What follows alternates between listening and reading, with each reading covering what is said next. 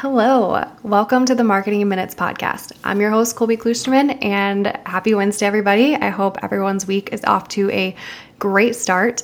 Um, I'm excited to be here today because we have a now recurring guest, Barrett King. Barrett, welcome back to the show. Thank you. Thank you. I'm excited to be back here. It's fun. Yes, very fun. So, we're going to jump right into it. We're talking about demand generation today. So, really excited to have this conversation. I think I mentioned this before, but we've had some of these conversations on the show around demand generation before, but I think it's just so great to get different perspectives on it. And I, with you, with such a strong sales background and a lot of that strategy, um, super interested to hear what you have to say. So, with that, Barrett, can you tell us what is demand generation and what makes it a unique sales strategy? Demand gen, I can is is um, it's a fun term to use, right? So, like, I think what's happened over the last couple of years is digital marketing, your content creation, your social media, whatnot, has evolved to be more inclusive. And so, I think about it in terms of uh, specifically B two B. I would add one letter to that statement: B to B to P and that's the demand generation has always been about awareness and generating traffic to a website and educating your potential buyers, your prospects, curating an audience, things like that that made sense. The difference I think that you're seeing now, I'd sort of revise the definition for what I what I would have said years ago, is that there's a, a human component, a personal component.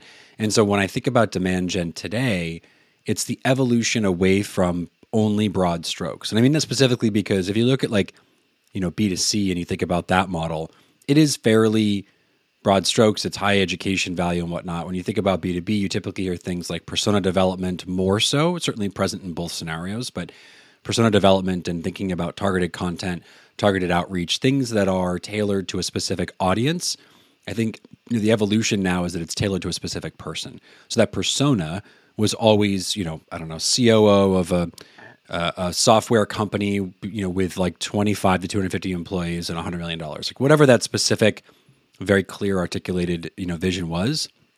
The difference now is that when you look at what I described as B to B to P, P being person, so business to business to person, you see a lot more of the buying process tailored to and tied to, I think, in many ways, the individuals that are using a tool or engaged in a service and it's not just the typical single buyer. You may have a single initial evaluator or or you know call it one or two people if you will, but I think the shift in terms of demand gen and and just a general awareness has got away from blanket content and and while to be clear that is still relevant and important and should be incorporated into your strategy, this hyper personalization that's come with the acceleration of social media and the access to data and information, in particular the last like five or so years, I think is where you're seeing the fundamental shift away from, as I started to say before, you know, persona based and specific to a group of individuals. And you know, while that again is still present, going a layer deeper and saying, let me curate content for a specific individual, which is why you saw things like, you know, one to one video and video at scale and you know sequences and things like that that were meant to be personalized outreach and you know awareness kind of consideration stage um, uh, uh, processes, right, strategies, that that stuff became more prevalent in the last couple of years. That's that's interesting. So, do you think that B two B, that B two B P uh, definition, does that blend in more with how we look at demand generation for B2C and how maybe that's more individualized, or do you think they're still very different? I, I think there's a blurring of just general marketing and sales efforts right now that you're seeing? And, and like we could go so far as to say it's going to become gray in general, less black and white, and more gray with AI. I think you know technology's acceleration. I'm a technologist. I really like technology. I on my opposing screen you can't see it, but I'm I'm comparing like four different digital cameras. I have a camera on my desk, right? But I like technology, so I'm always learning. I'm always reading about it.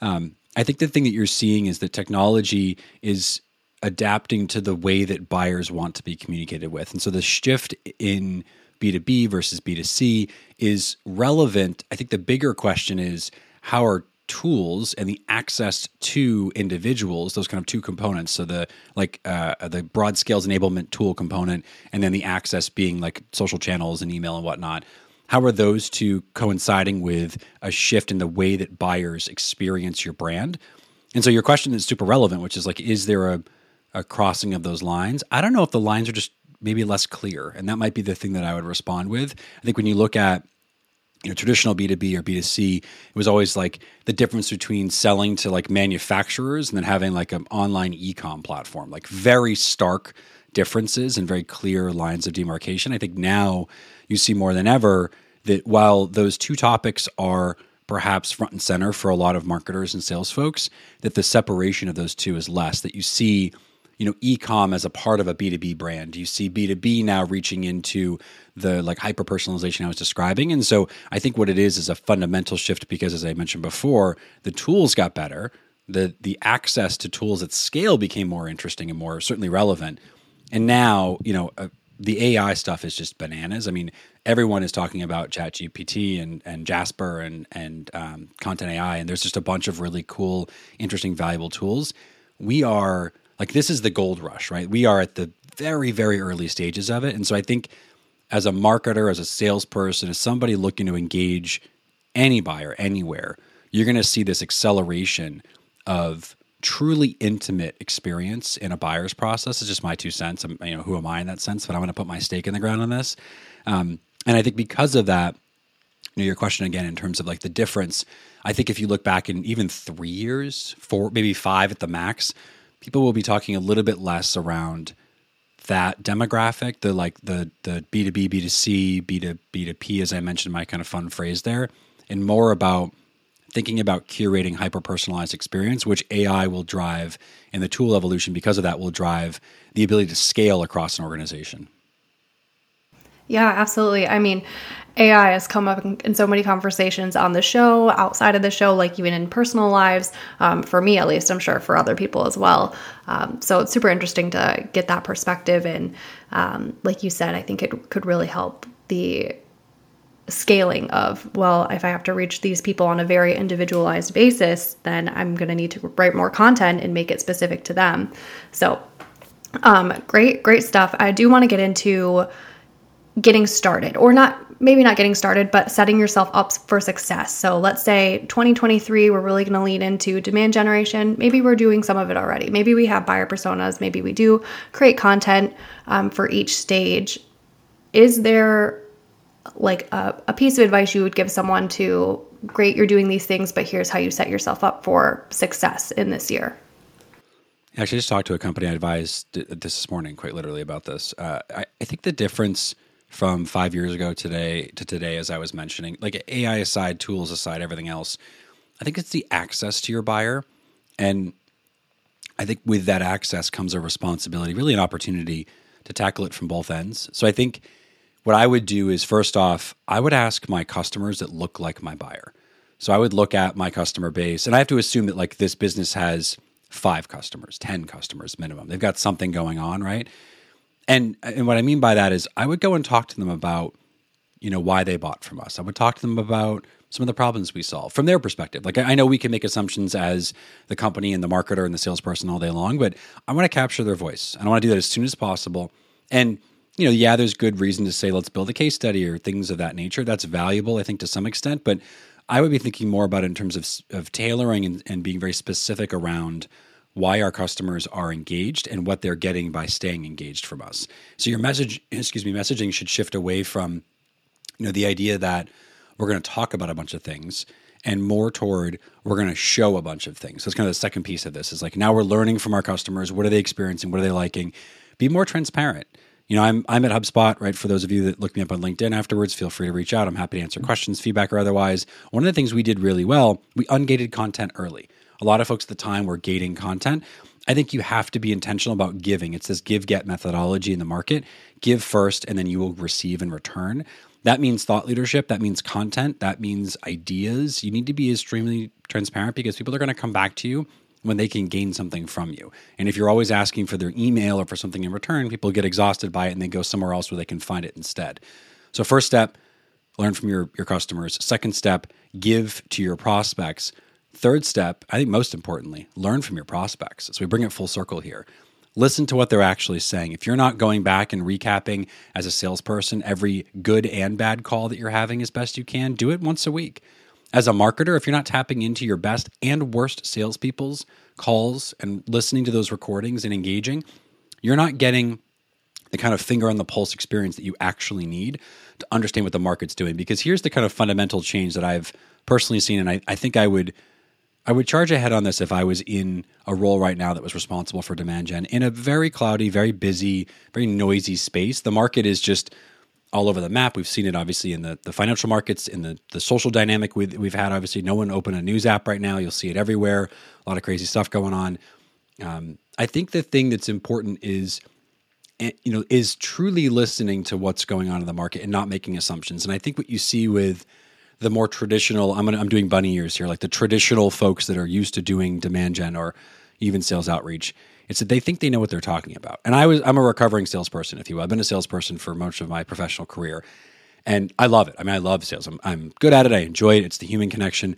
What made myself and others you know really good at it at times was learning to be incredibly adaptive. I early in my career I worked in restaurants and I think when I tell my story I always tailor back to the truth which is that working in restaurants made me think quicker than my peers. I had to be very fast. I was a GM. I had to solve problems constantly.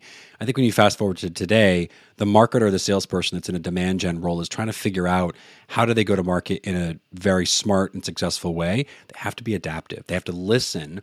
And I don't like the term pivot because I think pivot you know, sort of gives the idea that we should get rid of what we did before.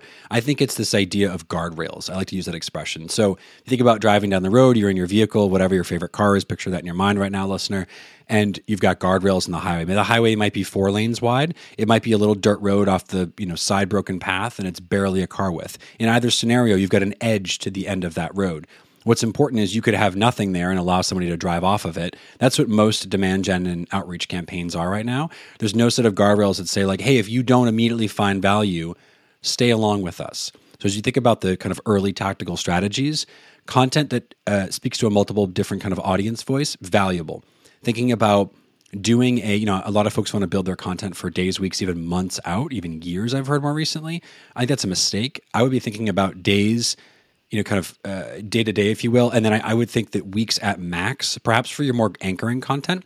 That's kind of my last thing that I would I would circle up and, and land the plane on this thought on is the idea that you should have multi dimensions to your strategy. And so you've got your like anchoring content that's going to live foundational to your brand online. It's blogs, it's social posts, it's content on the the web.